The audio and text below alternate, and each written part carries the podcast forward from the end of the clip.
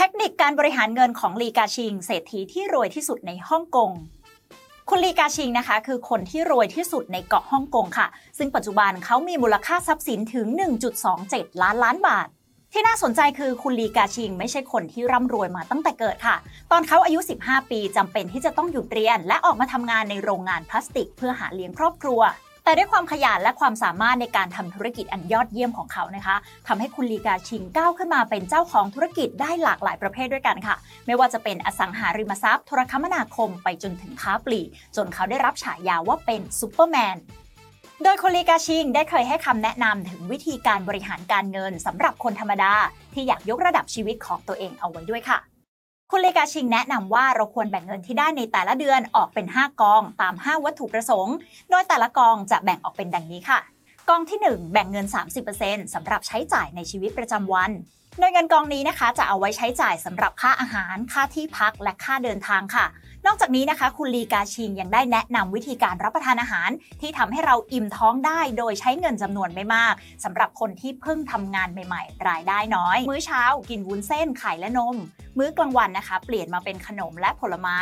ส่วนมื้อเย็นทำอาหารกินเองกับผักสองจาน และสุดท้ายก่อนนอนดื่มนมสักหนึ่งแก้วค่ะ ซึ่งคุณลีกาชิงบอกค่ะว่าแม้ช่วงแรกจะดูลำบากสักหน่อยนะคะ แต่เมื่อเรามีรายได้ที่เพิ่มขึ้น การรับประทานแบบนี้เนี่ยอาจจะมีส่วนช่วยให้เราสามารถมีคุณภาพชีวิตที่ดีขึ้นได้ค่ะ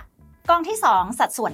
25%สำหรับลงทุนด้านการเงิน โดยคุณลีกาชิงแนะนำว่าในช่วงแรกอยากให้วางแผนออมเงินให้ได้ก้อนหนึ่ง และนำเงินส่วนนี้ไปวางแผนทำธุรกิจเล็ก ๆ เป็นของตัวเองค่ะ โดยข้อดีของการแบ่งเงินไว้แบบนี้เนี่ยนะคะ ก็คือต่อให้ธุรกิจเจ๊ง เราเนี่ยก็จะสูญเสียเงินไปไม่มาก และที่สำคัญเลยก็คือไม่กระทบกับเงินส่วนอื่น ๆ ของเรา แต่ไม่ว่าธุรกิจของเราจะประสบความสำเร็จหรือล้มเหลวเนี่ยนะคะ การที่เราได้เริ่มต้นทำธุรกิจอะไรสักอย่าง แน่นอนว่าสิ่งที่เราจะได้รับนั่นก็คือประสบการณ์ และความรู้ในการนำไปต่อยอดต่อไปนั่นเองค่ะ หลังจากที่เราได้เริ่มทำธุรกิจแล้วค่ะ สเต็ปต่อไปคุณลีกาชิงแนะนำว่าเราควรวางแผนการลงทุนในระยะยาว เพื่อสร้างความมั่นคงให้กับตัวเราเองและครอบครัว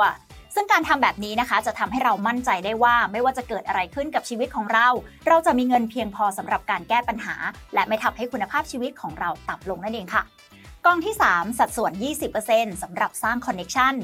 โดยเงินกองนี้นะคะ จะใช้จ่ายเป็นค่าโทรศัพท์ในการสื่อสารและค่าเลี้ยงอาหารเพื่อนค่ะ โดยคุณลีกาชิงแนะนำด้วยนะคะว่าเราควรที่จะเลี้ยงอาหารเพื่อนที่มีความรู้มากกว่าเรา หรือมีฐานะมากกว่าเรา หรือสามารถช่วยเราได้ในหน้าที่การงานอย่างน้อย 2 มื้อต่อเดือนโดยคุณลีกาชิงให้เหตุผลนะคะว่าการที่เราทำแบบนี้เมื่อเวลาผ่านไปกลุ่มคนเหล่านี้นี่แหละค่ะ ที่จะสร้างมูลค่ามหาศาลให้กับเรา ไม่ว่าจะเป็นเรื่องของชื่อเสียง อิทธิพล รวมถึงภาพลักษณ์ที่ดีค่ะ กองที่ 4 สัดส่วน 15%สำหรับลงทุนในความรู้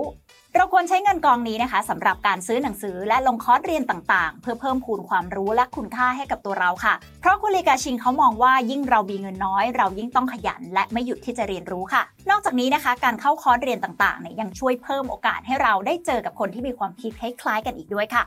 และกองที่ 5 สัดส่วน 10%สำหรับการท่องเที่ยว